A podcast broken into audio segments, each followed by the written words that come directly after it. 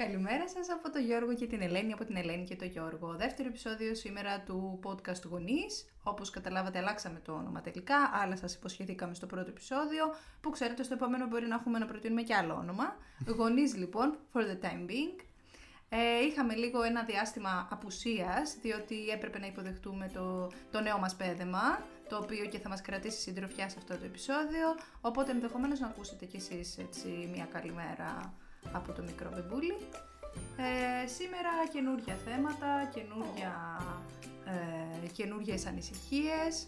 Να σας χαιρετήσει και ο Γιώργος εδώ και να μπούμε έτσι δυναμικά. Θέματα τα οποία τα διάλεξε το απίστευτα πολυπληθές κοινό μας. Ε, θέματα τα οποία βέβαια δεν είναι και τόσο ευχάριστα. Ε, το πρώτο θέμα που θα ασχοληθούμε θα είναι... Καταρχάς καλημέρα ε, θα είναι η παιδική κακοποίηση. Καλημέρα, Γιώργο. Καλημέρα και συγγνώμη που αργήσαμε τόσο πολύ να βγάλουμε το επόμενο επεισόδιο. Αλλά δυστυχώς είχαμε. Δυστυχώς. Ευτυχώς για μας. Είχαμε ένα καινούριο. Δυστυχώς για αυτούς που περίμεναν τόσο, πολύ. να ακούσουν το καινούριο το επεισόδιο, κατάλαβες. Ναι. Αλλά εντάξει, τι να κάνουμε, παιδιά. Έτσι είναι. Είμαστε πάνω από όλα γονείς. Πάνω από όλα γονείς. Μήπως τελικά να το ξαναλλάξουμε το Όχι. Είμαστε πάνω απ' όλα γονείς και πάνω απ' όλα πρέπει να βάζουμε σε προτεραιότητα τα παιδιά. Βρήκαμε τώρα χρόνο για να κάνουμε το επεισόδιο και τώρα θα κάνουμε το επεισόδιο. Παρεούλα με τον Δηλαδή καταλαβαίνω, ούτω άλλω απευθυνόμαστε σε γονείς. Λοιπόν, ε, το πρώτο κομμάτι που θα ασχοληθούμε θα είναι η παιδική κακοποίηση. Το δεύτερο θα είναι η παραμέληση παιδιών. Το τρίτο θα είναι η επανεμφάνιση νεκρών ασθενειών Παύλα εμβολιασμός. Και μετά το χαλαρό μας θέμα που είναι η βιβλιοπαρουσιάση που θα σας τη πει η Ελένη. Ε, λοιπόν, εγώ λέω να ξεκινήσουμε όπως το είπαμε από την ε, παιδική Ε, ένα, ένα, το, έχουμε, το έχουμε βάλει σε πολύ... Έχουμε αναλύσει πάρα πολύ το θέμα. Έχουμε πολλά πράγματα να πούμε. Ε, για να τα πάρουμε με τις... Πώς; Έχει πάρα πολλές διαστάσεις. Έχουμε και πολλά κρούσματα τώρα τελευταία. Δηλαδή είναι κρούσματα τα οποία ε, εγώ πιστεύω ότι δεν, είναι, δεν οφείλονται στη, στο ότι έχουν αυξηθεί τα κρούσματα, σαν κρούσματα. Υπήρχαν αυτά τα κρούσματα στην ίδια ποσότητα. Απλά έχει αυξηθεί η τεχνογνωσία και φτάνουν πιο εύκολα στα αυτιά μας. Δηλαδή έχει αυξηθεί όλο αυτό το.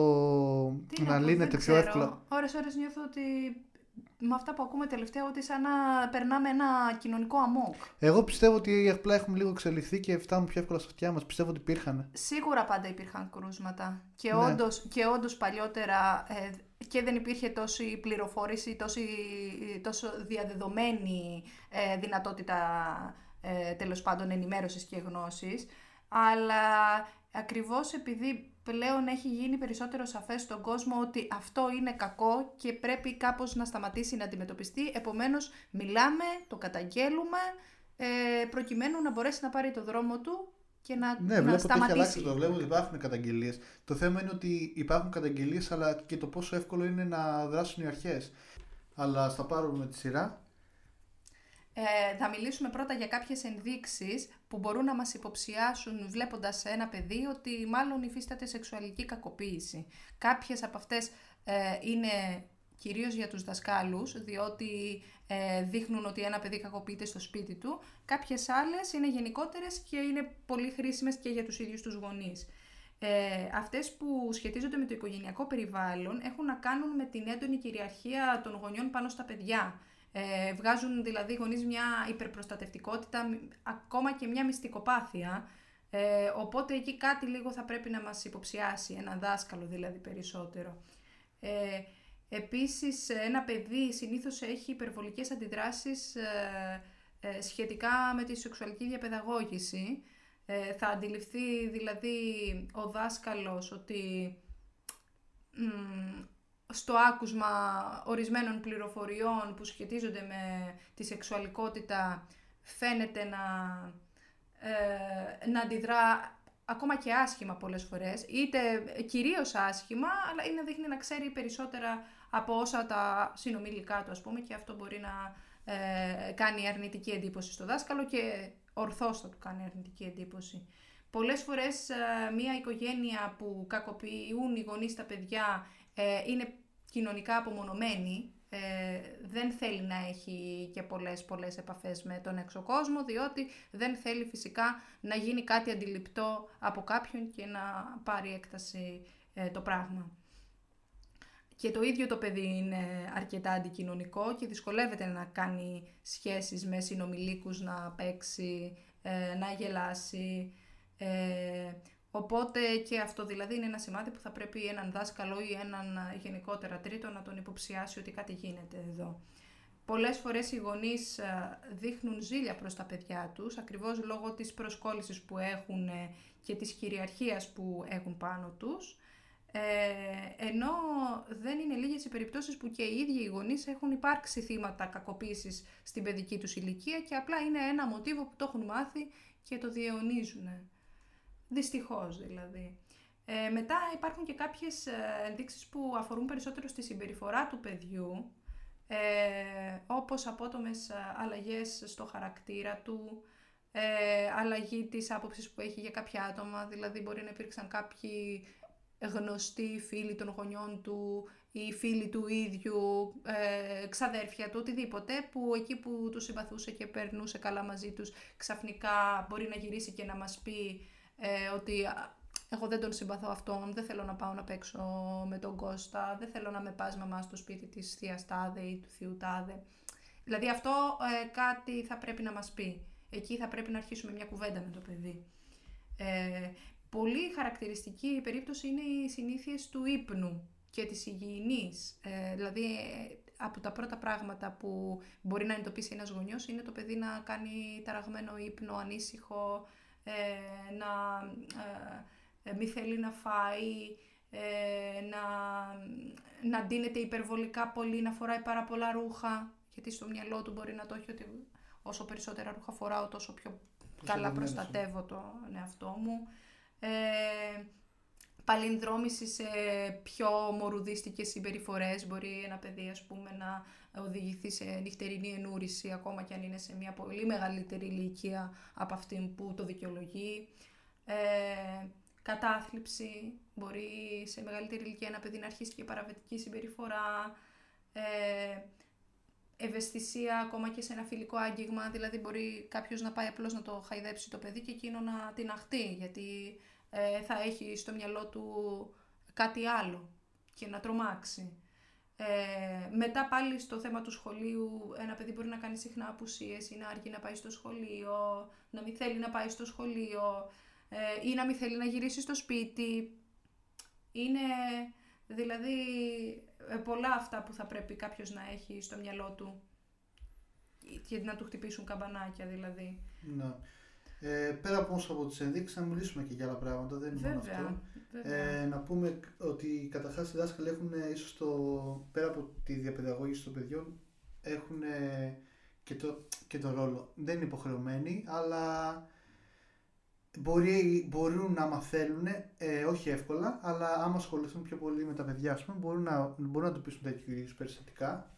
Και υπάρχουν περιστατικά τα οποία τα έχουν εντοπίσει οι δάσκαλοι και ε, έχουν σώσει παιδιά. Δηλαδή υπάρχει περιστατικό ε, που ένας δάσκαλος ε, εντόπισε παιδί ε, που, ήταν, που, το, που ερχόταν υποσυντρισμένο, ε, που ερχόταν με ίδια ρούχα, με, που δεν έκανε μπάνιο, μύριζε ε, και το, το κατήγγειλε ε, και όντως ε, φάνηκε μετά, ξεσκεπάστηκε όλη αυτή η υπόθεση και οι γονείς όντως το, το κακοποιούσαν σεξουαλικά. Είχαν αυτές τις συμπεριφορές που έχεις πει και εσύ, αντικοινωνική.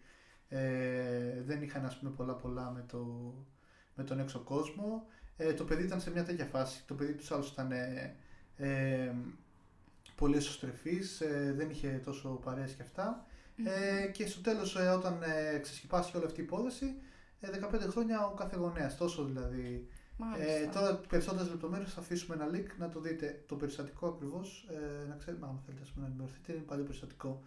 Ε, υπάρχουν πάρα πολλά βέβαια παραδείγματα. Ε, ακόμα και, και σχεδόν νεογέννητα δηλαδή. Και 21 ναι, 21 μηνών. Ε, τώρα, τώρα και αυτά είναι και σχετικά πρόσφατα περιστατικά, έτσι. Ναι, περιστατικά τώρα που.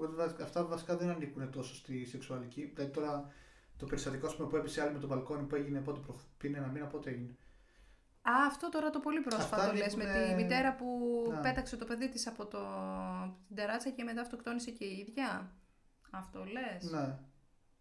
Ναι, όντως, αυτό πάρα πολύ φρέσκο. Ε, βέβαια υπάρχουν... ε, αυτά είναι κακοποίηση γενικότερη. Η κακοποίηση μπορεί να φτάσει είναι και το περιστατικό που είχε γίνει πάλι τις προάλλες. ε, που, είχε, Ποιο λες; που μια μητέρα γέννησε το παιδί της ε, μόνη της στη τουαλέτα.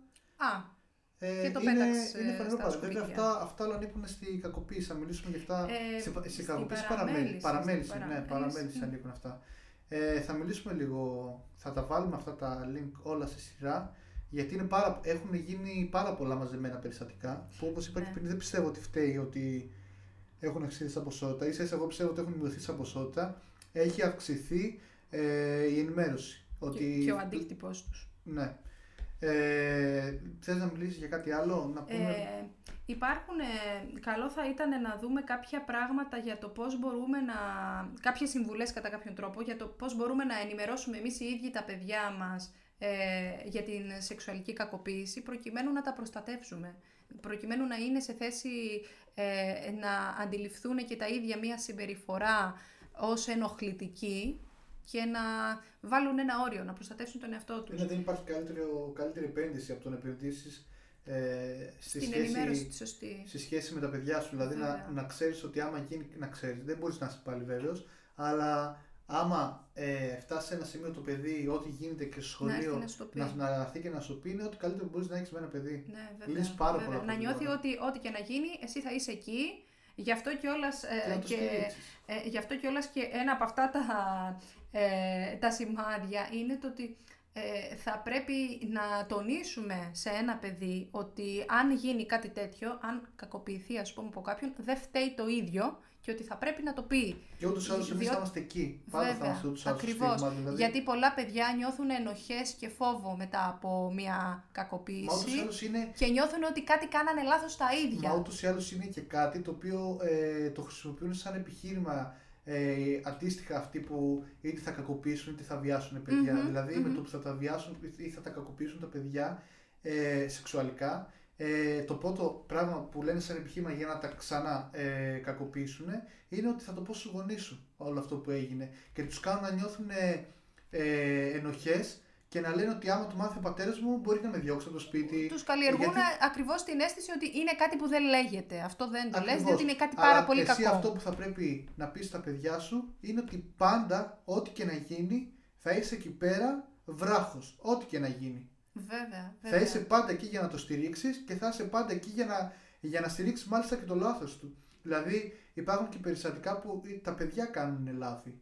Φυσικά. Γιατί λόγω του νεαρού της ηλικίας μπορεί να έχουν, να έχουν ή και τα ίδια τα Ή, παιδιά ή λόγω των κακοποίηση άλλα επιρροών παιδιά. από τους συνομιλίκους, γιατί από μια ηλικία και μετά τα παιδιά επηρεάζονται περισσότερο από τους συνομιλίκους τους παρά από τους γονείς, όταν αρχίζουμε να μπαίνουμε στην εφηβεία για Ναι, παράδειγμα. θα πρέπει να το πεις ότι πα- θα πρέπει να ξέρει μάλλον το παιδί ότι ακόμα και κάποιο λάθος να έχει γίνει θα είσαι εκεί για να το συζητήσει και να το λύσετε. Όχι να το Βέβαια. λύσετε με ανορθόδοξους τρόπους, Βέβαια. δηλαδή να το διώξετε το σπίτι. Θα, να το λύσετε κανονικά με το διάλογο, με τα επιχειρήματα.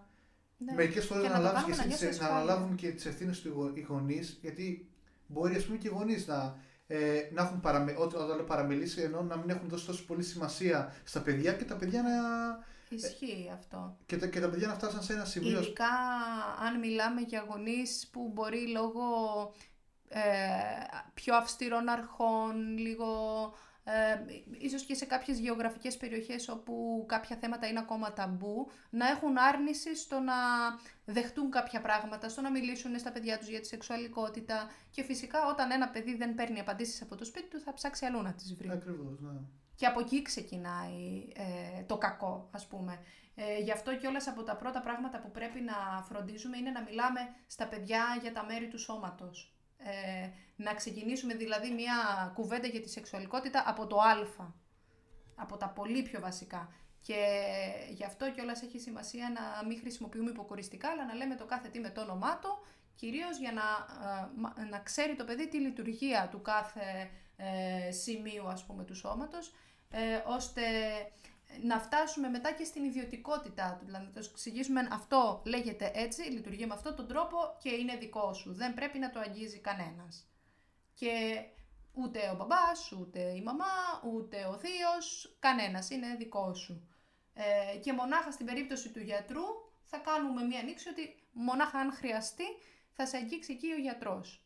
Και αργότερα μπορούμε να ανοίξουμε και μια κουβέντα για την παρενόχληση από γιατρούς. Εντάξει, γιατί ίσως αυτό βέβαια αν το είναι- κάνεις και τόσο απαγορευτικό να γυρίσεις και boomerang. Δηλαδή δεν πρέπει να του δημιουργήσεις και το φόβο, να φοβάται δηλαδή να ξέρει το τι έχει. Δηλαδή, εγώ πιστεύω ότι θέλει πάλι μέτρο. Ε, δηλαδή, μέτρο. τώρα το να πεις, ας πούμε, ε, στη, μα- να φοβάται ας πούμε, το παιδί μη τυχόν και δει ε, και το δει η μαμά του, άμα ας πούμε, μιλάμε και για κοριτσάκι, κοριτσάκι γυμνό. Όταν λέω γυμνό, τώρα δεν εννοώ να. Εδώ μιλάμε για αγγίγματα.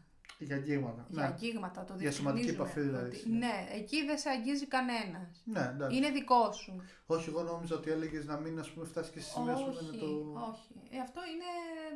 Εντάξει, παιδί, εγώ τώρα δηλαδή φαντάζομαι ότι πες ότι βγάζει ένα σπυράκι, ρε παιδί μου, ε, το παιδί μου, ή βγάζει ένας. σπι- είτε η κόρη μου. Δηλαδή, τι θα, θα, θα της πω, αν δεν κάνει εγώ να σε δω, να αυτό το σπυράκι είναι. Πρέπει να σου πάμε τη μία στο γιατρό. Δηλαδή, δεν σου λέω τώρα να τη.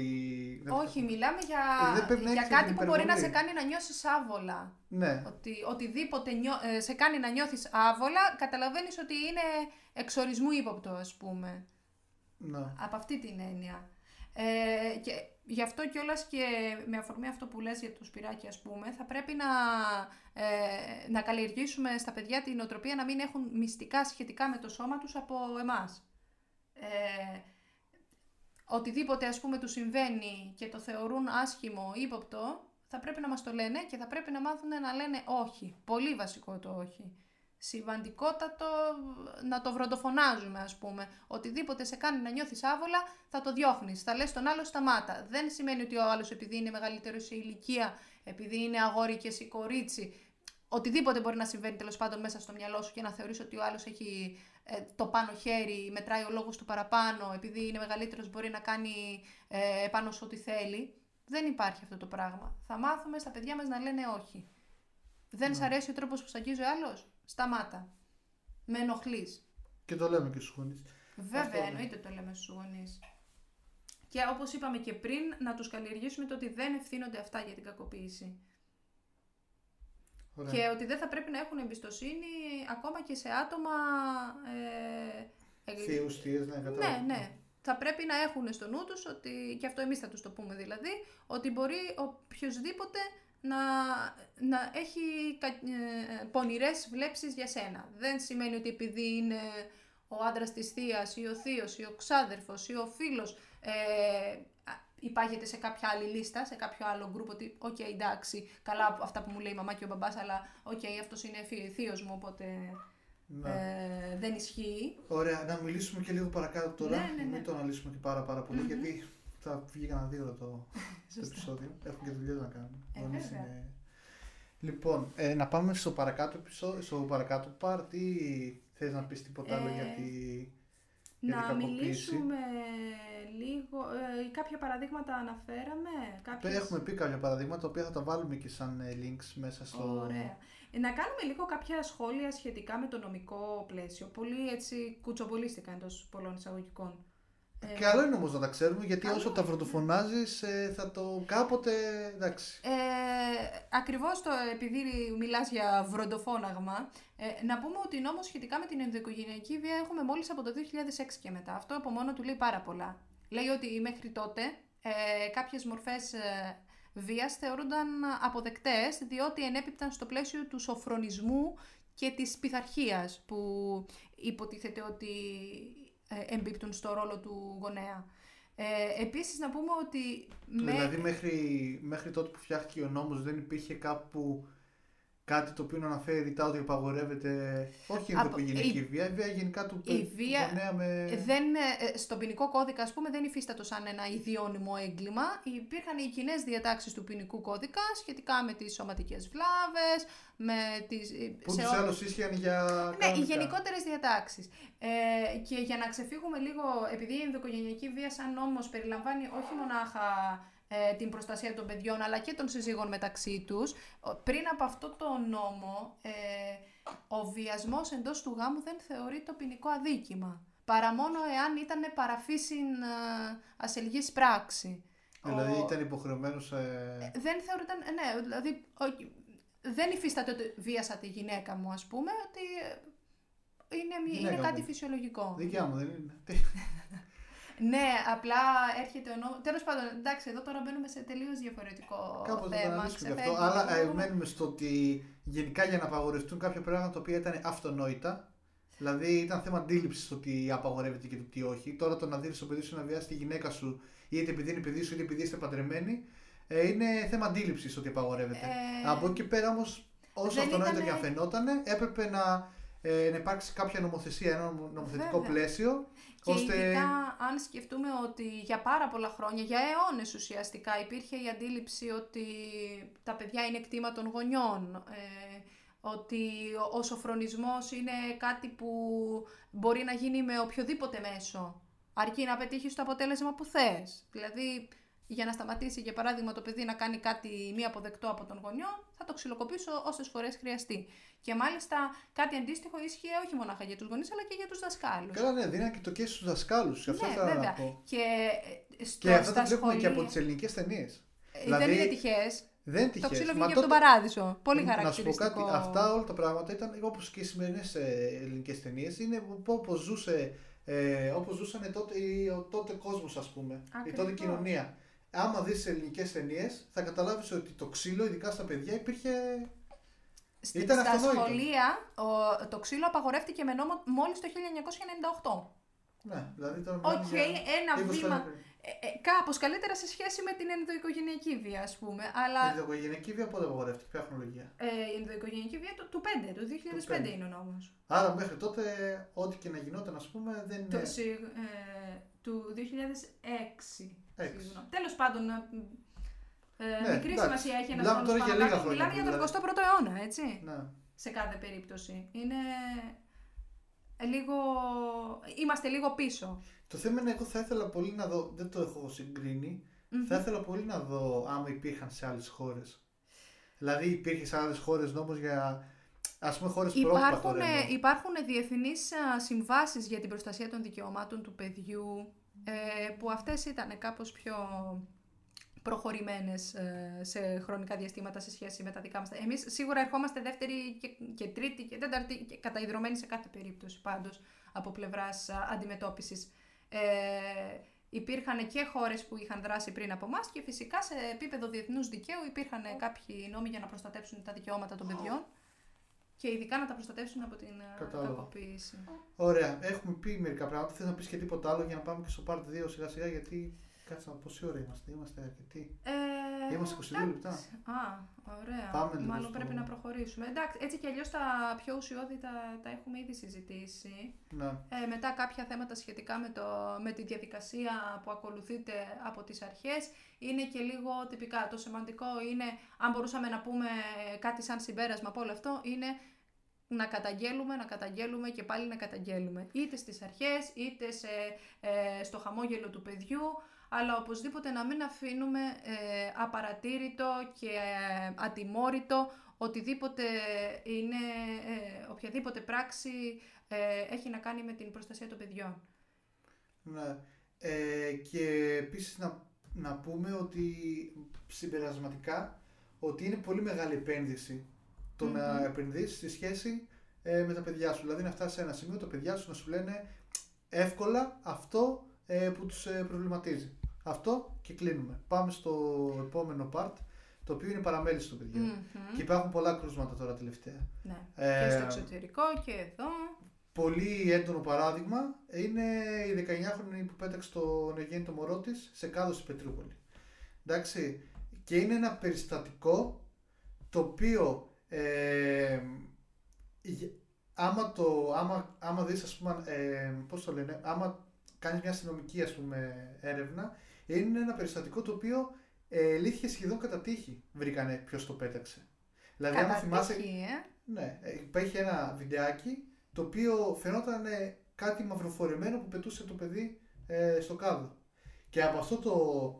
Για να, για να λέμε και τα καλά τη αστυνομία, έτσι. Μμμ. Δεν είναι μόνο να κράσουμε. Ε, και από αυτό το βιντεάκι κατάφεραν ε, με πάρα πολλή έρευνα και φτάσανε και εντόπισαν ε, τη, τη γυναίκα που το πέταξε. Μάλιστα. Και έρχομαι εγώ τώρα πάλι όμως να πω, έτσι, γιατί πρέπει να είμαστε αντικειμενικοί. Ε, αυτό, το, αυτό τώρα το κορίτσι που το πέταξε, το, το παιδί, Μμμ. θα τιμωρηθεί; Γιατί εγώ ήδη άκουσα Μμμ. ότι το πέταξε γιατί είχε... Το, το πέταξε λόγω, πώς, πώς λέγεται, που Και είχε επιλόχιο. επιλόχιο, κατάθλιψη, ότι θα την επιβαρύνει ακόμα πιο πολύ άμα θα πάει φυλακή και ότι επειδή Θα το, καταστραφεί η ζωή της. θα καταστραφεί η ζωή της και ήθελε μια δεύτερη ευκαιρία και από ό,τι ε, είδα νομίζω ότι Ουσιαστικά, δέχτηκε το, το α- επιχείρημα αυτό έγινε δεκτό. Και έρχομαι εγώ τώρα εγώ και λέω η δικαιοσύνη είναι ε, πώς, το, πώς να το πω η επίοικια μάλλον της δικαιοσύνης μήπως δημιουργεί κάποια, προβλή, κάποια πρότυπα κακά; Αυτό ισχύει γενικότερα με, τη, με τις περιπτώσεις που η νομοθεσία είναι ελαστική σε κάποιες καταστάσεις. Γιατί αρχίζει μετά και γίνεται μια αξιολόγηση, ένα ζήγισμα, τι με συμφέρει περισσότερο να κάνω. Δηλαδή κοιτάζουμε ε, σε, μ, όταν έχουμε να, ε, να αποφασίσουμε μεταξύ δύο επιλογών, οι οποίες φυσικά δεν είναι καλές, ε, κοιτάζουμε ποια έχει τις λιγότερο αυστηρές συνέπειες. Οπότε το ζυγιάζουμε και λίγο τυποποιημένα, λίγο μαθηματικά και χάνουμε λίγο εκεί πέρα την ουσία του πράγματος. Ε, να πούμε ότι στη, η- τα, το έγκλημα α, αυτό και όλα τα παρόμοια χαρακτηρίζεται ως παιδοκτονία και στον ποινικό κώδικα έχει ιδιαίτερη αντιμετώπιση. Θεωρείται ότι είναι μία μορφή ανθρωποκτονίας η οποία θα πρέπει να ε, αντιμετωπιστεί με επίοικια επειδή λαμβάνει χώρα ε, αυτό είναι το λεκτικό τώρα του νόμου, όσο ε, η, η επίτοκος ε, είναι ακόμα ο οργανισμός της διαταραγμένος από τον τοκετό. Και θεωρούμε ότι είναι σε μια κατάσταση μειωμένου καταλογισμού, ότι υπάρχει μια... ναι περίμενε Ναι, να συμπληρώσω λίγο κάτι ναι, εντάξει θα σου πω το επόμενο παράδειγμα που θέλω να πω ναι. το οποίο ήταν, θυμίσου τι έλεγες. Το οποίο ήταν 22χρονη που πέταξε το μωρό της από το παράθυρο. Η οποία Μμμ. φέθηκε ελεύθερη, ναι. πάλι με τους ίδιους ισχυρισμούς. Ε, συγκεκριμένα αυτό που λέγαμε πριν είπε, Μμμ. ε, ότι, ότι ας πούμε θα την επιβάλλουν όλο αυτό το πράγμα ψυχολογικά. Ο λόγος που, τε- που φοβήθηκε να το πει στους γονείς της ε, ήταν ότι ε, δεν, δεν υπήρχε ουσιαστικά μια σταθερή σχέση. Ήταν, ένα, ε, υπή- ήταν μια περιστασιακή σχέση. Ε, Οκ. προφανώς δεν θα ήθελε να αναγνωρίσει το παιδί ο άλλος. Ε, δεν πολύ κλασικό επειδή παράδειγμα. ήταν λίγο παχουλούλα, κρυβότανε α, τα κιλά της η εγκυμοσύνη Αχα, οπότε οπότε δεν είχε γίνει προτίμησε- αντιληπτό. προτίμησε να το γεννήσει ε, το παιδί της η τουαλέτα μόνη της, να κόψει το εμφάλι ρόλο κτλ. Μμμ. και να το πετάξει. Ε, Από και, το να μιλήσει, ας πούμε, σε κάποιον. και έρχομαι ε, τώρα εγώ και λέω, αυτό το πράγμα, ε, άμα, άμα δεις, θα το βάλουμε και στο link, ε, χαρακτηρίζεται ως ε, παιδοκτονία. Ε, κατηγορούμενο για παιδοκτονία λέει. Εντάξει, Ναι. Ωραία. και έρχομαι εγώ τώρα και λέω. Μμμ. Όλα αυτά που μου λες είναι καλά. Όντως, άμα ας πούμε, Εγώ σου περιγράφω τον νόμο. δεν σου Άμα λέω ας πούμε συμφωνώ για ένα αυτό. φυσιολογικό. ε, μιλάμε τώρα για κάτι το οποίο είναι φυσιολογικό, δηλαδή να υπάρχει ένα δρόγινο το οποίο γέννησε ένα παιδί, να ήταν όλο φυσιολογικά μέχρι την τωρινή ζωή της Μμμ. μητέρας και ξαφνικά ναι, όντως κάτι ορμονικό να διατάραξε λίγο και να έγινε κάτι που γίνεται για μένα μία φορά στα, ε, στα 10 χρόνια, ας πούμε, να το δεχτώ σαν επιχείρημα. Αλλά όταν με τόση ευκολία, μετά από μια γέννα, πετάς το παιδί σου, δεν το χαρακτηρίζω σαν ψυχολογικό αυτό. Εγώ αυτό το χαρακτηρίζω ανθρωποκτονία καθαρά. Ε, και αυτό που λέω τώρα εγώ είναι ότι εάν και το λέω και το νόμο και δεν με νοιάζουν και οι συνέπειες του νόμου, άμα κάποιος έχει κάποια άλλη αντίρρηση. Ε, άμα τώρα τόσο εύκολα η δικαιοσύνη αφήνει ελεύθερους τέτοιους ανθρώπους, δίνει τα πρότυπα σε, κάποι, σε, σε ας πούμε, μια νέα κοπελίτσα να, που έχει μια περιστασιακή σχέση. Είναι δικαίωμά της να έχει ό,τι Καταρχάς, θέλει. αυτή τώρα αποφυλακ... αποφυλακίστηκε. Ναι, να, το Μα γράφει. δεν έχει Ελεύθερη, γίνει ε, ακόμα. ε, ελε- Αφέθηκε ελεύθερη, αλλά κάτσε, παι- ε, μην μπερδευόμαστε. Δεν έχει καταδικαστεί ακόμα αυτή η κοπέλα. Ναι, η δηλαδή, αυ- μιλάμε αυτή τη- μέχρι, μέχρι να δικαστεί αφέθηκε ελεύθερη. Μιλάμε για την προφυλάκηση. Δεν κρίθηκε προφυλακιστέα. Ναι, δεν κρίθηκε προφυλακιστέα, αλλά το θέμα είναι ότι ε, δίνεις, για, ε, πού μένω εγώ τώρα, έτσι, ότι δίνεις ε, πρότυπα σε μια κοινωνία ε, που τα βλέπει όλα αυτά, γιατί είναι μια κοινωνία του ίντερνετ, δηλαδή της γνώσης, ε, μια κοπελίτσα ας πούμε, που θα είναι μικρή σε ηλικία, δεν, δεν λέω να φοβηθεί να κάνει περιστασιακή σχέση. Λέω ότι υπάρχουν, υπάρχουν ε, μεθόδια αντισύλληψης, έτσι. Υπάρχουν πολλά. Ή... Αυτό ετοιμαζόμουν τώρα να σου πω ότι το πρόβλημα είναι βαθύτερο. Ναι, ακριβώς. Δηλαδή θέλω να πω. Κάνε ό,τι υπάρχει, να μεγάλο, κάνεις. υπάρχει μεγάλο έλλειμμα ενημέρωσης ε, και μεγάλο έλλειμμα αποδοχής καταστάσεων στην κοινωνία μας. Δηλαδή, ε, εμείς έχουμε μάθει να κατηγορούμε τα πάντα. Αν μια γυναίκα ε, ε, νιώθει ότι δεν είναι έτοιμη ή ότι δεν είναι κατάλληλη εντός εισαγωγικών να γίνει μητέρα, γιατί δεν έχει το μητρικό ένστικτο, γιατί δεν θέλει την ευθύνη του να μεγαλώνει σε ένα παιδί στο κεφάλι της, θα την κατηγορήσουμε και θα την κατακρίνουμε κοινωνικά ε, ως ευθυνόφοβη, ως ε, εγωίστρια, ότι είναι παρτάκια, ότι την ενδιαφέρει μόνο εαυτός της και θα πούμε ότι ο σκοπός του ανθρώπου είναι να κάνει ένα παιδί κτλ. κτλ. Από την άλλη, όταν έχουμε μία μητέρα η οποία μπορεί για χύψη λόγους είτε να ε, να, μην, ε, να φοβόταν να κάνει άμβλωση ας πούμε. Ή να, ε, να θεωρούσε σαν μονόδρομο το να κάνει παιδί γιατί αυτός είναι ο προορισμός της, αυτό της έχει, ε, με αυτό έχει γαλουχηθεί τέλος πάντων. Και να φτάσει κάποια στιγμή σε αυτό εδώ, στο να σκοτώσει το παιδί της ή να το παρατήσει ναι, ελαφρά την καρδιά, ρε παιδί μου. Δεν την πάλι, πέταξε Πάλι θα την κατηγορήσουμε ότι ήταν ανάξια να γίνει μάνα και ότι δεν έπρεπε να γίνει μάνα. Ναι, προφανώς και δεν έπρεπε να γίνει μάνα. Αλλά αν δεν γινότανε, πάλι θα την κατηγορούσαμε. Δηλαδή, λίγο κι εμείς, σαν α, άνθρωποι, δεν ξέρουμε τελικά με τι συμφωνούμε και με τι ε, διαφωνούμε. Κοιτάξτε, εγώ, εγώ προσωπικά δεν θα κατηγορούσα κανένα που, όσου δηλαδή μου λένε ότι δεν θέλω να κάνω παιδιά για τους χύψη λόγους οικονομικούς ή δεν έχω βρει το κατάλληλο, δεν, δεν, δεν θα κάτσω ε, να πω όπαρη μεγάλη. Εσύ προσωπικά σκοπός, και εγώ προσωπικά και θα θεωρήσω και μαγιά του κιόλας που, είναι το, να που κάνεις, αποδέχεται. Ο σκοπός του ανθρώπου είναι να κάνεις παιδιά. Δεν, δεν, δηλαδή δεν είμαι άνθρωπος που θα σου πω Ο σκοπός του ανθρώπου είναι να, να γίνει ευτυχισμένος. Να αναλάβει τις ευθύνες του όμως είναι. Δηλαδή από την ώρα που έχεις κάνει κάτι Ακριβώς. πρέπει να το υποστηρίξεις. όταν... Όπως λέγαμε και... στο προηγούμενο επεισόδιο με αφορμή μια παρουσίαση, σκάσε και κολύμπα από τη στιγμή που το έκανες στο παιδί. Και αυτό που θέλω να πω είναι ότι ε, θα ξαναμείνω στο γεγονός μπα και ακουστεί κάποτε, ότι όταν η δικαιοσύνη ε, με αποφάσεις, γιατί ας πούμε μου λέει εσύ ότι αφέθηκε ελεύθερη. Αφέθηκε ελεύθερη γιατί η παιδοκτονία δεν έχει προσωρινή κράτηση. Έχει, είναι μέχρι 10, 10 ετών. Αλλά αυτό για ε, μένα αυτό δεν ήταν. Αυτό έχει να κάνει με την καταδίκη, όχι με ναι, την Δεν ήταν παιδοκτονία αυτό. Γι' αυτό ήταν ανθρωποκτονία από πρόθεση. Πότε πρόλαβα να, να, να πιάσω Περίμενε, περίμενε, περίμενε. Παιδοκτονία είναι, είπαμε, το αδίκημα που γίνεται όσο ε, είναι ακόμα όσο ε, επικρατεί η διατάραξη από τον τοκετό. Άρα είναι καθαρά χρονικό το όριο του νόμου. Εφόσον είμαστε σε χρονικό διάστημα αρκετά κοντά στον τοκετό, το αδίκημα θεωρείται παιδοκτονία. Τι εννοείς πότε πρόλαβε; Πότε... Δεν μιλάμε για επιλόγιο κατάθλιψη, δεν μιλάμε για ορμονικές διαταραχές που μπορεί να σχετίζονται ας πούμε, με το θυλασμό ή οτιδήποτε άλλο. Μιλάμε για τη διαταραχή από τον τοκετό, η οποία είναι καθαρά οργανική και χρονική. Δεν έχει να κάνει με οτιδήποτε. Συμφωνώ. Εσύ δηλαδή πιστεύεις ότι ήταν καθαρά οργανική, δηλαδή ότι ήταν θέμα ορμονών. Δεν σου λέω ότι πιστεύω. Εγώ σου εξηγώ τε, τε, ποια είναι η λογική του νόμου. Ωραία. Το αν ισχύει ή δεν ισχύει, αυτό τώρα μιλάμε, είναι η γνώμη okay, του καθενός Εγώ μπορώ μιλάμε, να πιστεύω το Α, εσύ μπορείς να πιστεύεις το Β. Μιλάμε για ένα παράδειγμα βέβαια. Εντάξει, ότι υπάρχουν πολλά παραδείγματα βέβαια. που στο τέλος καταλήγουν να, είτε να αθωθούν είτε μια, μια, ας πούμε το παράδειγμα που έλεγα πριν για τη 19χρονη mm-hmm. ήταν, είχε, ε, αφέθηκε ελεύθερη μετά από λίγα χρόνια κράτησης. Εντάξει. Λίγα χρόνια κράτησης. Ναι, κρατήθηκε ε, φυλάκισης. Ε, Ήταν μια η οποία ήταν τοξικομανής, ε, 19χρονη και μετά από λίγα χρόνια αφέθηκε ελεύθερη. Θε, και τέλος για να καταλήξω, για να κλείσω αυτό που θέλω να, πω, θέλω να το πω τόση ώρα και το βασανίζω, είναι ότι η δικαιοσύνη πρέπει να επιβάλλει τους νόμους. Δεν σου λέω να, να να, να τους επιβάλλει ε, χωρίς να δίνει ευκαιρίες αλλά ε, όταν δημιουργείς ε, πρότυπα ε, ότι κοίτα να δεις εντάξει, το λάθος σου αυτό ακόμα και να σκότωσε ένα παιδί μπορούμε να το διορθώσουμε. Ε, ε, για μένα είναι ένα λάθος πρότυπο. Γενικά δεν θα πρέπει να δημιουργείται ένα κλίμα το ότι δεν υπάρχουν συνέπειες για τις πράξεις μας ειδικά όταν φέρουμε στον κόσμο ένα νέο παιδί. Αυτό θέλω, αυτό εγώ ουσιαστικά εκεί πέρα θέλω να μείνω Σίγουρα. Απλά δηλαδή δεν μπορεί ένα παιδί να είναι θεματική σε ποιον, ε, ποιος γονέας από το γεννήσει. Δεν μπορούμε να φτάσουμε εκεί πέρα τώρα, δηλαδή να θεωρούμε θεματική ε, πότε θα γεννηθεί ένα παιδί και με ποιον θα, ποιος θα το γεννήσει.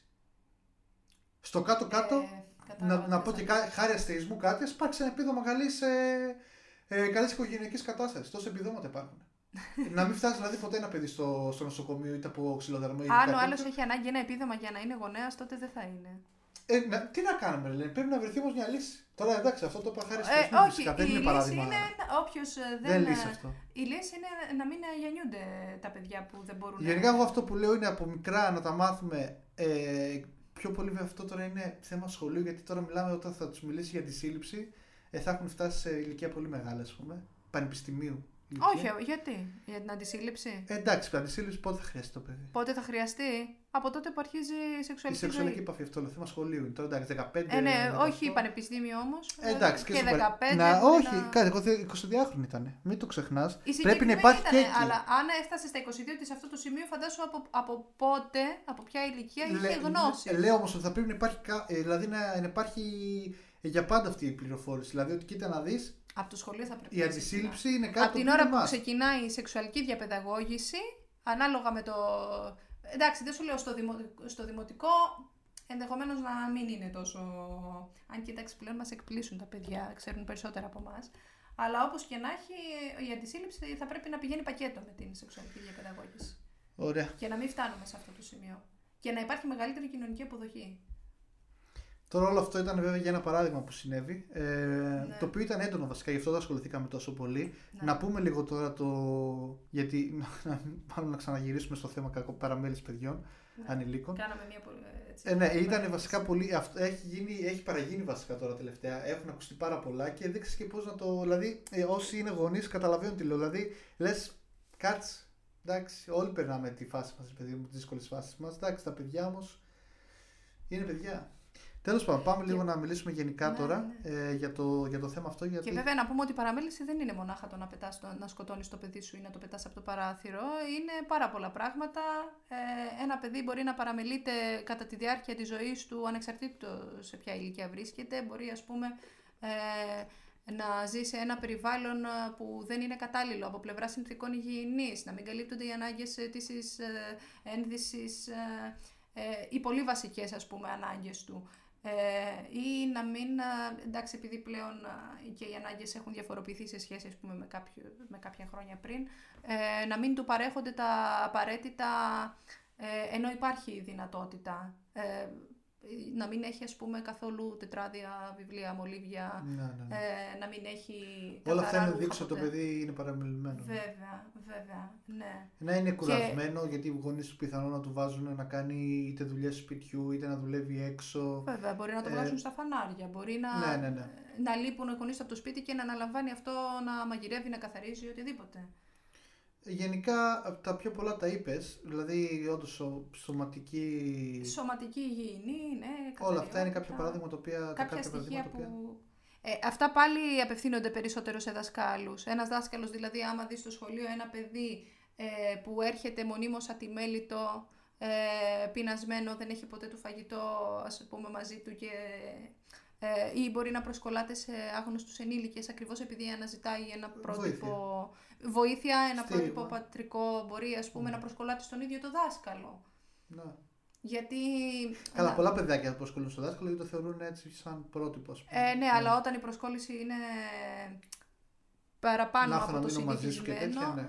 ναι. Βέβαια, Δηλαδή όλα μπορεί αυτά, όλα αυτά το, ούτως ή άλλως αφορά δασκάλους γιατί μιλάμε για παραμέληση Ε, η οποία είναι ανηλίκων μέσα από, στο γονι... σπίτι, από, βέβαια. από γονείς. Και επειδή ο δάσκαλος είναι ο- αυτός που έχει τη δεύτερη περισσότερη επαφή με ένα παιδί, μετά τον Ναι. γονιό, αναγκαστικά σε αυτόν πέφτει και το κλήρος κατά κάποιον τρόπο.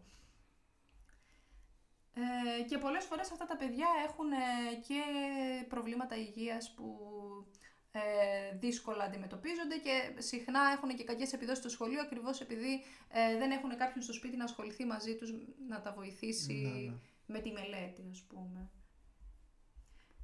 Και κάποια, ε, κάποιες ελλείψεις, κάποια προβλήματα που υπάρχουν πάλι, ε, λίγο πολύ τα θίξαμε και στο προηγούμενο θέμα, το ότι δεν υπάρχουν ας πούμε εισαγγελίες ανηλίκων σε όλη τη χώρα, δεν υπάρχουν υπηρεσίες εξειδικευμένες για να υποστηρίξουν τέτοια παιδιά. Γενικά δεν υπάρχουν δομές, δεν υπάρχει ε, κρατικός μηχανισμός ε, σωστά οργανωμένος ώστε να αντιμετωπιστούν τέτοια περιστατικά και να μειωθούν όσο γίνεται τέλος πάντων. Ε, και όλο αυτό φυσικά ε, διαιωνίζει την όλη κατάσταση. Ναι. Γενικά πρέπει να υπάρχει πριν φτιάξεις ένα νόμο ή πριν βασικά θέλεις να προστατεύσεις μια κοινωνική ομάδα. Ε, το λέω γενικά αυτό. Πρέπει να υπάρχει και κατάλληλη υποδομή. Δηλαδή, πρώτα πρέπει να επενδύσεις υποδομές και μετά σου να αρχίσει να γράφεις χαρτιά και να φτιάξει τους νόμους. Έτσι. Ε, Προφανώς. Ε, Δηλαδή, Εμείς τώρα το να μην λειτουργούμε έχεις- με τον αντίστροφο Το να μην τρόπο. έχεις τώρα. Φτιάχνουμε τους νόμους και οι νόμοι προβλέπουν τις δομές που πρέπει να δημιουργηθούν. Τώρα το πότε και αν θα δημιουργηθούν κάθε φορά ποικίλει. Πες τα λίγο εσύ που τώρα καλύτερα, πες ότι δεν υπάρχουν ε, ιατροδικαστές. Αυτό, αυτό ξεκίνησα να λέω τώρα, απλά δεν ήθελα και να πω πολλές πολλές λεπτομέρειες. Ναι, δεν, είναι- ε, αν σκεφτούμε ότι οι εισαγγελίες βασικό, είναι ανηλίκων, ας βασικό. πούμε, δεν υπάρχουν σε όλη τη χώρα, υπάρχουν μονάχα ε, στην Αθήνα. Η εισαγγελία ανηλίκων δηλαδή που να ασχολείται μόνο με τέτοια θέματα, με θέματα παιδιών. Ε, Κάτσε, δεν υπάρχει δηλαδή στη Θεσσαλονίκη. ε, η- ο- προφανώς ο εισαγγελέας υπηρεσίας τα κάνει όλα και συμφέρει. Είναι και εισαγγελέας ανηλίκων όταν απαι- το απαιτεί η περίσταση, είναι και εισαγγελέας ενηλίκων. Αλλά δεν έχει και κατάλληλη εμπειρία. Και την κατάλληλη, Δεν- μάλλον ε, ψυχή, όχι ψυχή, δεν, πώς, ε, να θέλει να ασχοληθεί μόνο με αυτό. Ε, Δηλαδή το να θέλω έχει- είναι σχετικό, γιατί μπορεί στην συγκεκριμένη πόλη να βρίσκεται κατά τύχη, επειδή εκεί, τον, ε, Ναι, ναι, ναι. εκεί τοποθετήθηκε.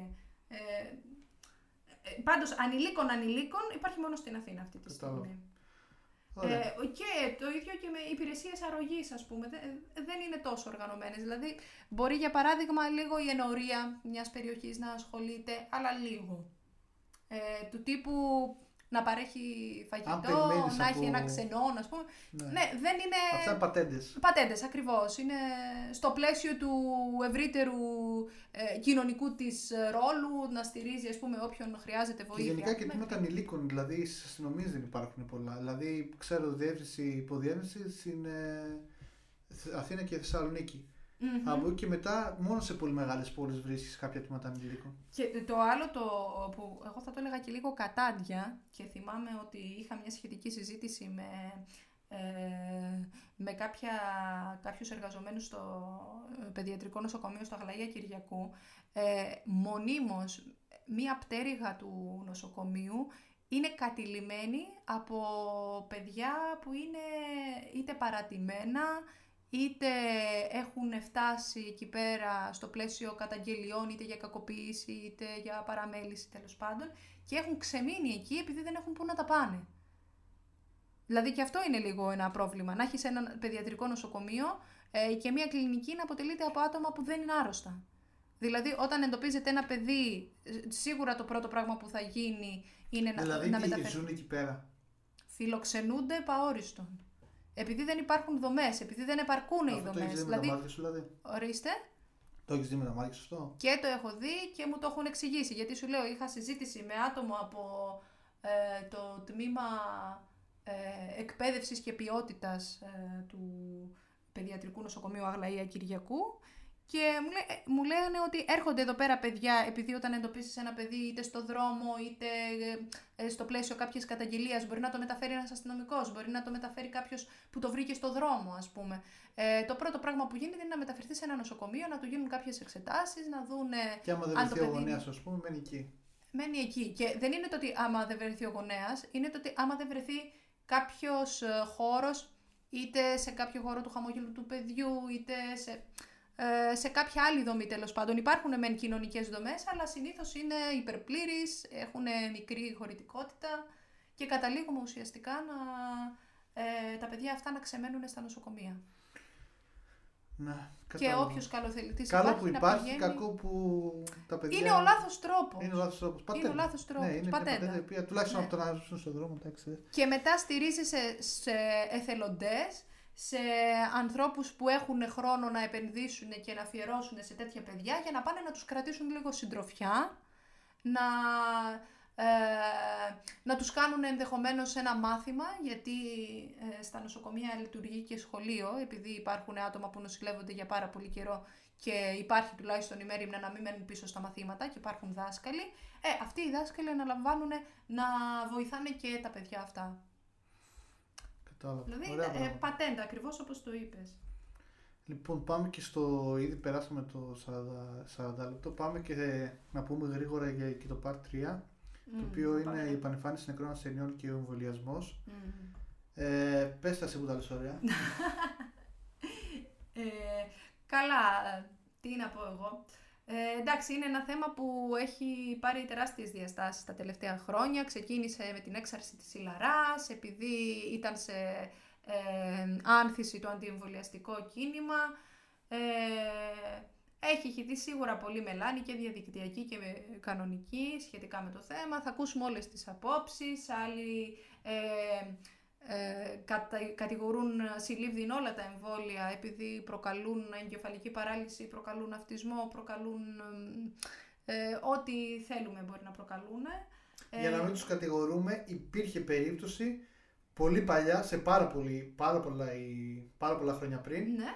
κάποια εμβόλια να μην είχαν ελεγχθεί καλά και να φτάνανε στο εμπόριο και να είχαν γίνει και όντως να προκαλούσαν κάποια προβλήματα. Σίγουρα, σίγουρα τα εμβόλια παλιά δεν ήταν όπως είναι τα εμβόλια είχαν τώρα. Είχαν πολύ υδράργυρο, είχαν πάρα πολλά πράγματα τα οποία θεωρούνταν ε... επικίνδυνα. Αλλά μιλάμε για πάρα, πάρα πολλά χρόνια. Τώρα πριν. μου δίνεις, ε, Λαβή, να. επειδή εντόπισα ένα άρθρο το οποίο έχει γραφτεί από ε, παιδίατρο ε, και ουσιαστικά ε, κατέριπτε με πάρα πολύ ωραίο τρόπο τα επιχειρήματα των αντιεμβολιαστών. Ε, Εντάξει, δεν θυμάσαι να μας τα πεις. Σε πολύ αδρές γραμμές, ναι, για να μην Πέσα, σε αδρές γραμμές. Επειδή να... αναφέρθηκε στον υδράργυρο, ουσιαστικά ο υδράργυρος που περιέχει ένα ψάρι, ένας σολομός, ένας τόνος, ένα ψάρι που ζει στον ωκεανό, είναι, η συγκέντρωση υδραργύρου που έχει είναι πολύ μεγαλύτερη από την ποσότητα υδραργύρου που, ε, που είχε, δεν έχει πλέον ένα εμβόλιο. Ε, γι' αυτό κιόλας και γενικά οι γιατροί συστήνουν να μην καταναλώνουμε συχνά ψάρια ε, που ζουν σε, στον ωκεανό. Ναι. Οπότε δηλαδή αυτό με τον υδράργυρο είναι και λίγο σχετικό. Τέλος πάντων, ε, μιλάμε τώρα για, για χρόνια πριν. Χρόνια πριν εντάξει, ναι, μπορεί να μην τα έλεγχαν τόσο καλά. Δηλαδή μπορεί και να τους ξέφευγαν τάτακτα εμβόλια, πούμε, δηλαδή που μπορεί να νοσήσει το παιδί και για τα καλά. Ναι, ε, Όμως τώρα έχουμε φτάσει σε έχει, έχει αυξηθεί τόσο πολύ η τεχνολογία πάνω σε αυτό που... Ε... Γίνονται διαρκώς έλεγχοι, νέες έρευνες, ψάχνουν να βρουν άλλους, άλλες ουσίες και άλλους τρόπους τέλος πάντων ε, να διαμορφώσουν τα εμβόλια με τέτοιο τρόπο ώστε να μην είναι βλαπτικά για τον οργανισμό. Εγώ θα φέρω ένα παράδειγμα μια χοντράδα, ότι, αλλά ήταν άμα το αναλογιστή αντίστοιχα μερικά χρόνια πριν. Υπήρχε κάτι το οποίο σε σκότωνε. Ας, ε, ας αντιστοιχίσουμε με τον καρκίνο, το τωρινό. Και μετά από, μετά από θυσίες, γιατί υπήρχε κάποιος άνθρωπος που πραγματικά το έδωσε το εμβόλιο το τότε, που ήταν μια ναι. πατέντα εμβολίου, στο παιδί του. Ε, και αντίστοιχα, ξέρω εγώ, με θυσίες, φτάνει να σου δώσουν τώρα ε, πρόσφορο το ένα φάρμακο για το εμβόλιο. Και σε, 30, και σε 50 μάλλον χρόνια μετά να πεις: Εγώ δεν το θέλω αυτό το εμβόλιο για τον καρκίνο, ασχέτως που πέθαναν τότε.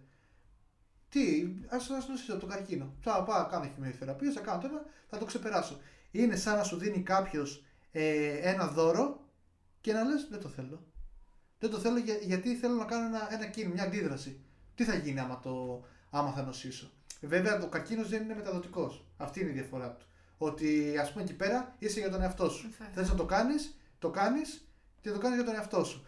Τώρα όμως εδώ πέρα μιλάμε ότι το, εμβολια... το αντιεμβολιαστικό κίνημα δημιούργησε προβλήματα περισσότερα από όσα έλυσε. Ακριβώς λόγω αυτού που είπες, λόγω της μεταδοτικό... της μεταδοτικότητας. Γιατί ουσιαστικά ο ε, εμβολιασμός ε, είναι η πρόληψη ουσιαστικά κυρίως ε, νόσων μεταδοτικών. Έχει, έχει και γι' αυτό έχει πάρει. Έχει στο, στα νοσοκομεία πολλά παιδιά και πολλούς γονείς ε, τους έχει και οικονομικά αλλά και ε, ψυχολογικά τους έχει θύρει όλο αυτό. Ναι. Γιατί εντάξει, το, το παιδί σου, ας πούμε, όταν το στέλνεις σχολείο, πέρα από τα καλά του σχολείου, το στέλνεις και γιατί έχεις κάποιες υποχρεώσεις. Ε, πρέπει να δουλέψεις για να βγάλεις. Δηλαδή, τώρα ζούμε σε μια. Στο 2019 δεν χρειάζεται να λέμε για τα αυτονόητα πράγματα. Όταν εξαιτίας κάποιων ανθρώπων ε, εσύ το παιδί σου το έχεις σχεδόν. Εγώ, εμείς, ας πούμε, το παιδί, το παιδί μας το σταματήσαμε με αυτή την έξαρση.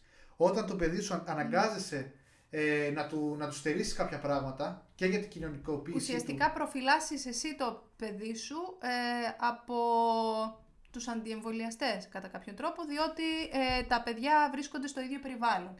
Και ναι, μεν υπάρχει η λεγόμενη ανοσία της αγέλης, που σημαίνει ότι ένα ανεμβολίαστο παιδί ε, ίσως ανοσεί επειδή συγχρονίζεται με πολλά εμβολιασμένα. Δηλαδή σε ένα ε, σχολείο όπου τα περισσότερα παιδιά είναι εμβολιασμένα, κατά πάσα πιθανότητα και το ανεμβολίαστο δεν θα νοσήσει. Ε, ωστόσο, δεν είναι η μοναδική περίπτωση αυτή, γιατί υπάρχουν και οι περιπτώσεις ε, πιο ευάλωτων ομάδων, ε, που εφόσον προσβληθούν από μία ασθένεια, μπορεί οι συνέπειες να είναι και ανεπανόρθωτες. Δηλαδή, δεν είναι το ίδιο πράγμα να κολλήσει η λερά ένα βρέφος με ένα παιδί 15 χρονών ας πούμε ή με έναν ενήλικα. Ε, είναι πολύ Ε, περισσότερες. Οι επιπλοκές διαφέρουν Αυτό που, από, ανα, ανάλογα με την ηλικία, ανάλογα με την κατάσταση της υγείας, είναι πάρα πολλά τα... αυτό που θα καταλήξουμε στο τέλος να γίνει είναι ότι έγινε και περίπου με, το, με αυτό που είχαμε πριν με την κακοποίηση. Μμμ. Ότι θα πρέπει ουσιαστικά για κάτι το οποίο είναι αυτονόητο και θέμα αντίληψης ε, να φτιάξουμε νόμους. Δηλαδή να το, να το, να το θωρακίσουμε με νόμους. Τώρα να, να κάνεις ε, να απαγορεύσεις παιδιά να έρχονται στο σχολείο επειδή οι γονείς τους αποφάσισαν να μην τα εμβολιάσουν με νόμο. Ε, αυτό το πράγμα ε, Πάντως, για μένα είναι Η κατάδια. κυβέρνηση προσανατολίζεται σε μια νομοθετική ρύθμιση. Στην Ιταλία έγινε. Ε, αυτό που έγινε στην Ιταλία είναι λίγο παρερμηνία από ποια άποψη, ότι μιλάει για κάποια εμβόλια που είναι υποχρεωτικά με νόμο. Σε όλες τις χώρες υπάρχουν κάποια εμβόλια που είναι υποχρεωτικά με νόμο. Δηλαδή και σε εμάς υπάρχουν, ε, υπάρχει νομοθεσία που ε, ου- ε, βάσει αυτής έχει στηθεί όλο το Εθνικό Σχέδιο Ναι, αλλά υπήρχαν και Εμβολιασμών. παιδίατροι που έδωσαν Δηλαδή- εμβόλιο ενώ δεν τα έχει κάνει το παιδί. Ορίστε. Υπήρχαν όμως και παιδίατροι οι οποίοι ανήκαν στο αντιβολιαστικό κίνημα Μμμ. και οι οποίοι έλεγαν ότι αυτό το παιδί τα έχει κάνει τα εμβόλια εσύ για να πάει στο σχολείο. Ε, όπου- γιατί εκτός από το ότι έχει κάνει τα εμβόλια πλέον δεν ε, ε, είναι πολύ της μόδας να δίνουν ψεύτικες γνωματεύσεις ότι Αυτό λέω. το παιδί ότι, είναι υγιές. Ότι θέλεις πατέντα στην πατέντα πάλι, δηλαδή Ναι. θα βρούνε έναν τρόπο. Άμα δεν υπάρχει κάτι ρητό, δηλαδή κάτι να το απαγορεύει, να υπάρχει κάποια δηλαδή Γενικά, συνέπεια του ναι, νόμου. α, εκεί ήθελα να καταλήξω. Ότι υπάρχει με νόμος που λέει ποια εμβόλια είναι υποχρεωτικά, αλλά δεν υπάρχει συνέπεια. Είναι λευκός νόμος. Δεν, Ναι. Αν όμως δεν ένας σου τέτοιος λέει παιδίατρο ότι υπογράψει εάν, μια τέτοια ε, γνωμάτευση, πάρ του ε, τη. Ε, βγάλ τον από. Μάλλον όχι απέλησέ τον. Ε, αυτοί τώρα ανήκουν σε κάποιο για- γιατρή, ας πούμε, να μην, να μην μπορεί δηλαδή να, να πάρουν την άδεια. Να τους πάρουν την άδεια, ας Ναι, πούμε. με αυτό, άμα πεις κάτσε ρε φίλε, άμα, πει- άμα βγάλει μια ψεύτικη γνωμάτευση. Ε, αυτό είναι και λίγο... Κάντο αυτό και άλλα να μου πεις μετά. Δηλαδή αυτό λέω ότι, πρέπει, να- ότι θα φτάσουμε σε ένα σημείο πλέον να αρχίσουν, να αρχίσουν δηλαδή να, για τα αυτονόητα πράγματα να υπάρχουν νόμοι και μετά ποιος θέλει, φίλε. Δηλαδή, Ε, κολλάνε σίγουρα στο ότι δεν, ε, στην υποχρεωτικότητα του εμβολιασμού, η οποία είναι πάρα πολύ σχετική βέβαια. Ε, το, το πιο σημαντικό είναι να υπάρχει σωστή ενημέρωση.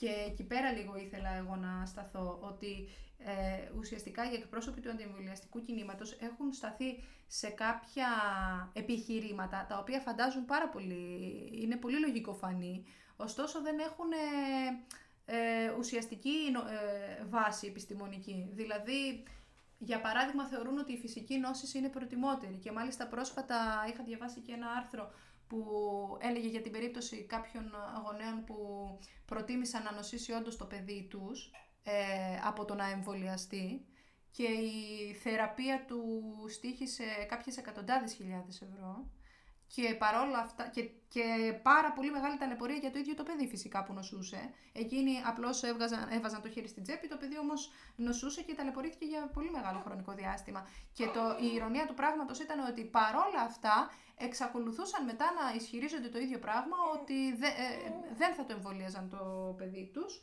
ε, και ότι απλά εάν ξανανοσούσε θα ξαναμπαίνανε στην ίδια διαδικασία. Ε, μάλλον είχαν πάρα πολλά χρήματα αυτοί οι άνθρωποι. ε, προφανώς, ναι. Το θέμα είναι όμως ότι μία νόσος μπορεί να έχει πάρα πολύ σημαντικές επιπλοκές. Δηλαδή δεν ξέρεις απαραίτητα ότι θα λειτουργήσει με τον τρόπο που έχεις στο μυαλό σου, ότι απλώς ε, ε, θα νοσήσεις για κάποιο διάστημα και ο οργανισμός σου θα παράξει όλα αυτά τα αντισώματα που χρειάζονται και όλα καλά μετά. Μπορεί ε, να σου προκαλέσει από μηνυγκίτιδα μέχρι εγκεφαλίτιδα ε, Όλα- ναι. ή οτιδήποτε με μεγάλη Πράγμα το οποίο θα χρησιμότητα. μπορούσαμε να είχαμε αποφευχθεί. Βέβαια. τέλος πάντων. Ε, θες να το συνεχίσουμε το θέμα, έχεις κάτι άλλο να πεις ή να πάμε στο επόμενο; Ε, Γιατί πρέπει να αν- είμαστε τώρα 55 λεπτά. Α, μάλιστα, το τραβήξαμε. Γιατί Ναι. θα. Εντάξει, πες, πες, έχει πες. χώρο να πούμε δύο Όχι, δύο- θα πεις ό,τι θες να πεις, θα το πεις. Γιατί ε, επειδή το πιάσαμε το θέμα και αν δεν πούμε Ναι, ναι, κάποια ναι, θα το ουσιαστικά πεις. πράγματα. Ε, ένα άλλο ας πούμε πολύ βασικό επιχείρημα των αντιεμβολιαστών είναι ότι φορτώνουμε τον οργανισμό μας με άχρηστα αντιγόνα. Ε, το οποίο είναι επίσης λάθος. Ε, ακριβώς επειδή τα περισσότερα εμβόλια έχουν ελάχιστα αντιγόνα σύμφωνα με τον παιδίατρο που ε, τέλος πάντων έχει δώσει αυτή την ε, συνέντευξη ε, και είναι ακριβώς όσα χρειάζονται προκειμένου να υπάρχει ανοσολογική αντίδραση και να μην ε, φυσικά ε, προκύψουν άλλες ε, επιπλοκές εντός εισαγωγικών. Ε, το άλλο το μεγάλο παρα... τέλος πάντων, η μεγάλη παρερμηνία ήταν στο θέμα του αυτισμού, επειδή κατηγορήθηκε το, ε, το τριπλό εμβόλιο ηλαράς ε, ε, παροτίτιδας ε, και ανεμοβλογιάς, νομίζω το MMR εν πάση περιπτώσει είχε κατηγορηθεί ότι προκαλεί αυτισμό. Εκεί ήταν μια έρευνα η οποία είχε γίνει κατά παραγγελία.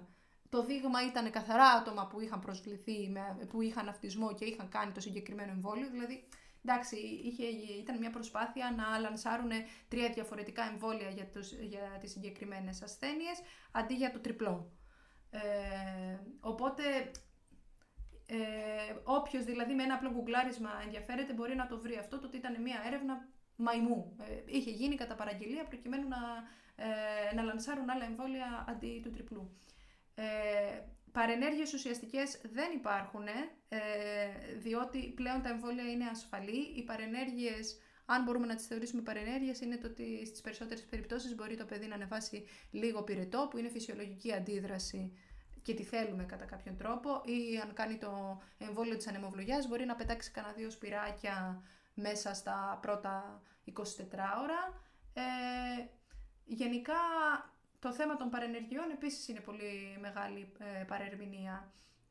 Ε, και φυσικά δεν μπορεί να γίνει εμβολιασμός σε μεγαλύτερη ηλικία. Είναι μεγάλο λάθος ε, για όσους το πιστεύουν.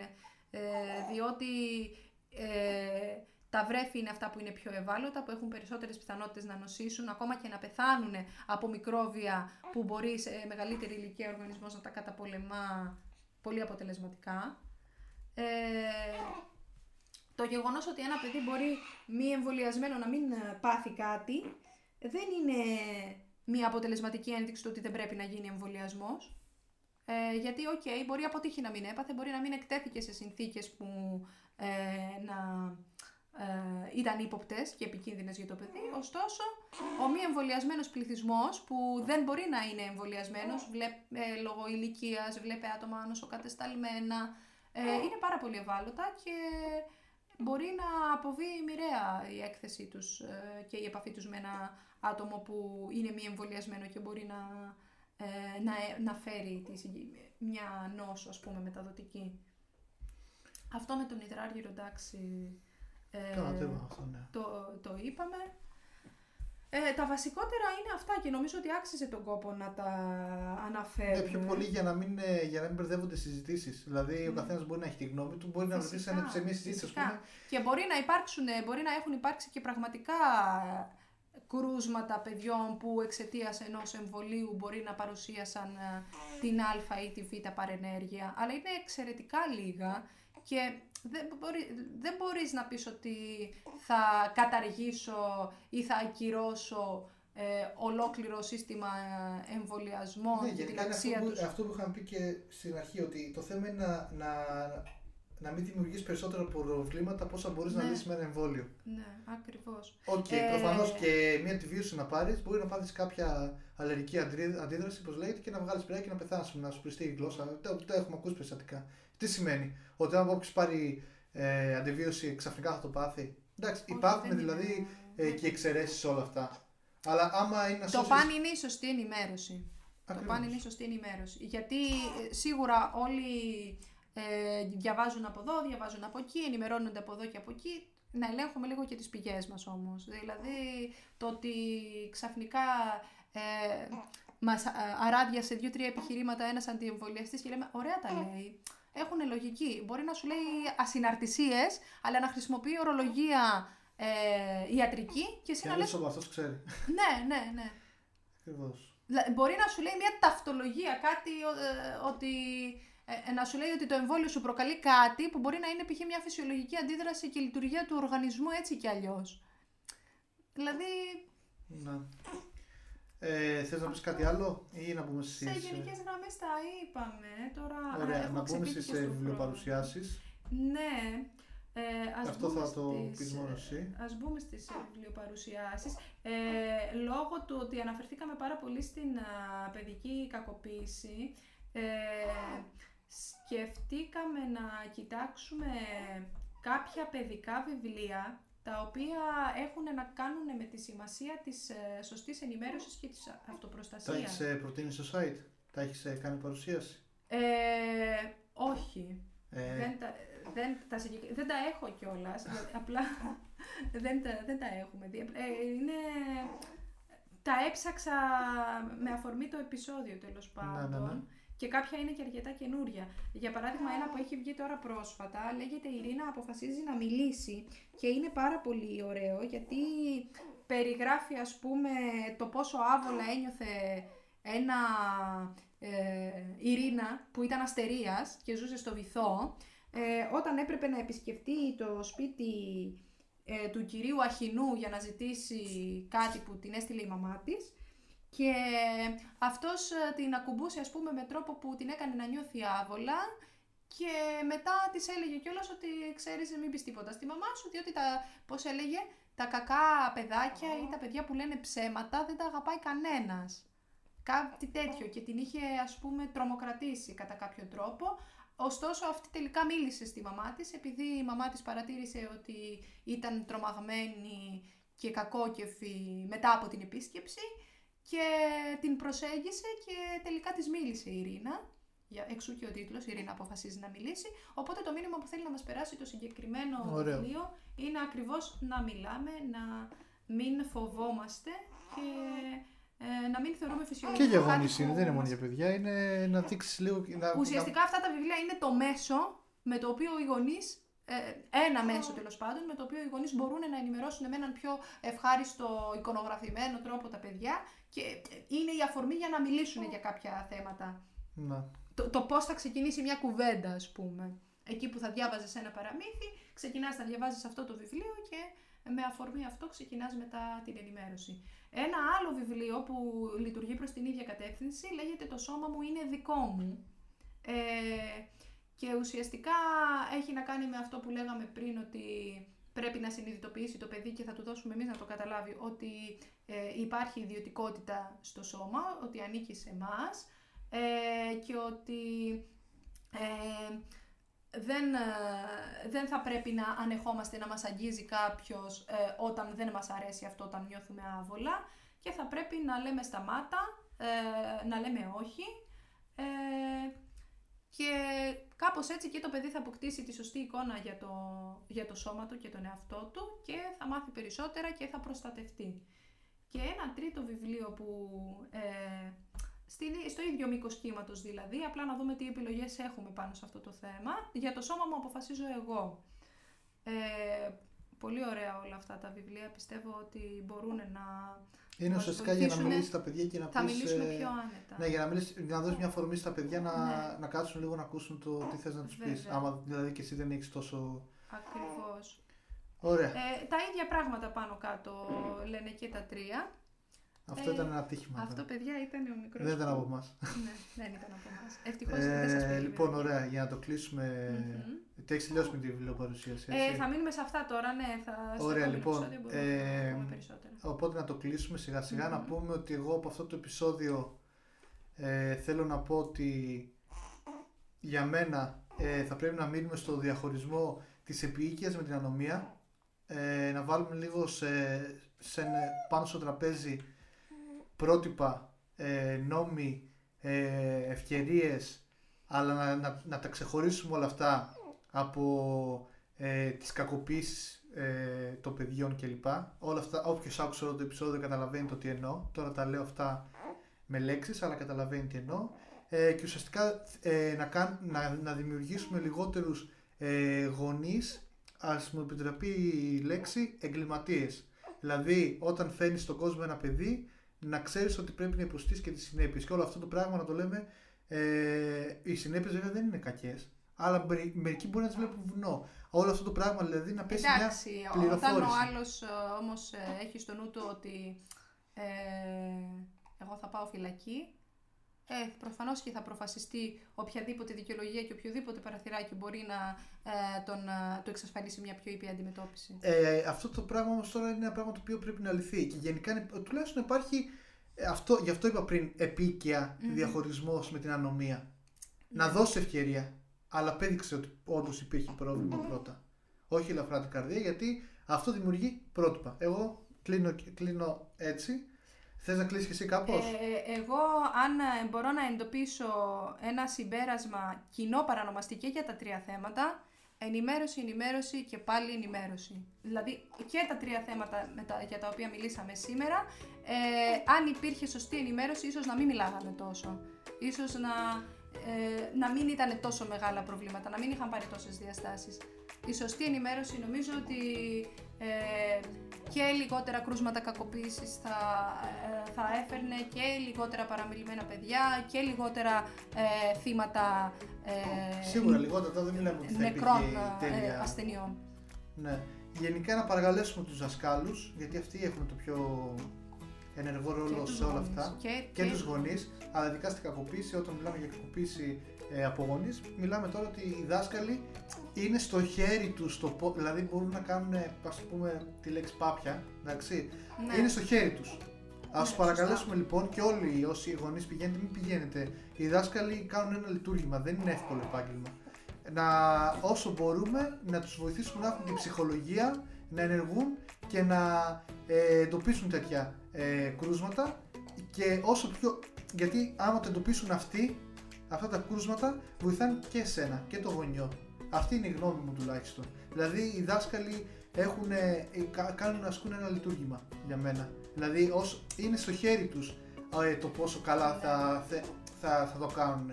Ας τους βοηθήσουμε τουλάχιστον ψυχολογικά να το κάνουν ναι, ακόμα να, καλύτερα. Να, να είμαστε ε, συμπαραστάτες ουσιαστικά. Δηλαδή να υπάρχει μια καλή συνεργασία μεταξύ γονιών και δασκάλων. Ώστε...